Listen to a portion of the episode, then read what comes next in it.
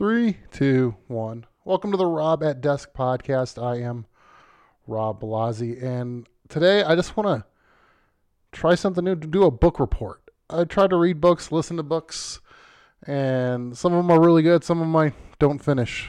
So, but wanted to sort of give a recap of one and one I really enjoyed. Uh, Malcolm Gladwell's new book, Talking to Strangers What We Should Know About People We Don't Know. Uh, Malcolm Gladwell did a great job on this. He, uh, the quick overview of the book, he talks about the story of some stories with CIA spies and uh, Castro and how he infiltrated the CIA with spies. And it was hard for the CIA to figure out who they were, and they wouldn't know a lot. I don't want to give a lot of that story up. Malcolm Gladwell tells the story great in his book, and he, by the way, his pod, his book, and the audiobook version is the way I listen to it off of Audible. Is produced like a podcast, so I mean, there's music to it.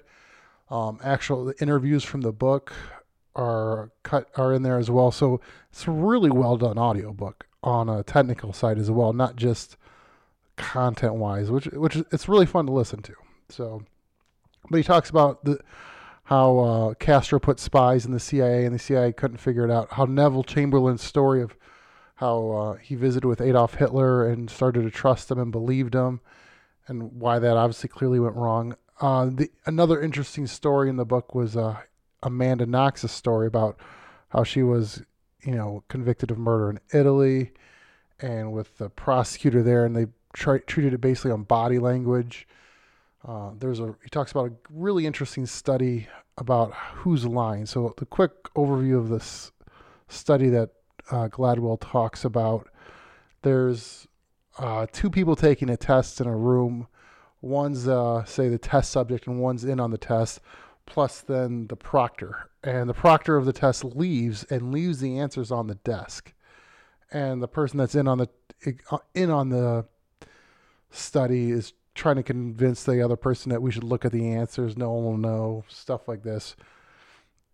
And then they interview the uh, the person in the exam room that if they cheated or not on this, and asked if they cheated and what would their what the other person in the room say if would they cheat or not. So the the big thing is they're trying to figure out if they lied. They don't care if they cheated. The question is is what's their body language say if they're lying if they cheated or not and it was pretty interesting where people that you thought would be lying weren't and it's harder to tell than you would like they, there was a he talks about judges and how they do bail and release people like that is just you know human nature is not much better than chance at getting and telling if people are lying or not so pretty interesting story on that and then uh one of the more fascinating ones is the Bernie Madoff story. Uh, how I mean, how did people trust him without knowing him? Because the big concept of the book is how do we like in the titles like what should we know about people we don't know, and we we make assumptions in life on people without really knowing them, but we think we know what body language is, but are we right? And how often are we right? And we're wrong much much more than we think because we want to think the best of people. We're defaulted that way, as he says in the book. We're wrong a lot on what on what the, what our judgment says on that.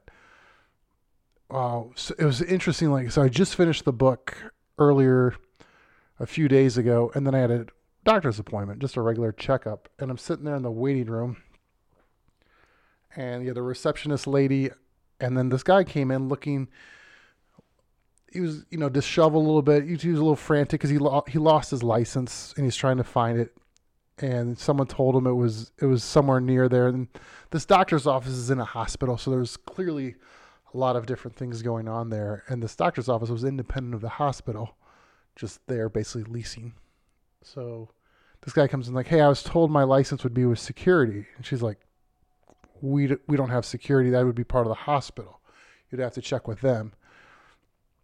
And she's like, it's down the hall to the left is where you want to go to the, the main part of the hospital.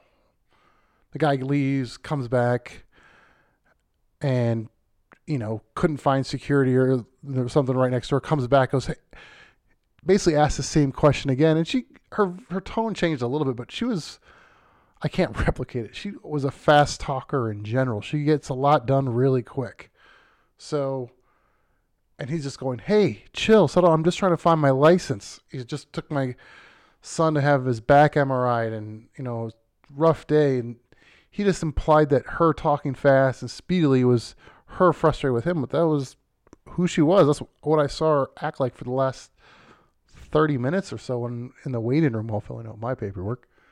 But, and then, you know, he, he kind of goes off on her to say, hey, chill out when she was pretty normal.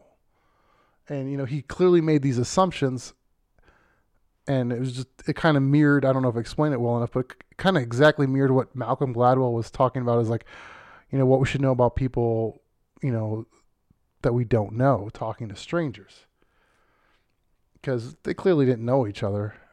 And he completely overreacted on her reaction and then probably had a moment where they both got frustrated in the day where he you know he thought he knew information from her body language which was completely wrong so just it was interesting witnessing it firsthand after listening to malcolm gladwell's book highly recommend it check it out talking to strangers what we should know about people we don't know by Malcolm Gladwell. It's about a, I listened to it. It's about eight hours, 42 minutes is what it says on uh, Audible. So uh, check it out. Uh, let me know what you think. Thanks for listening.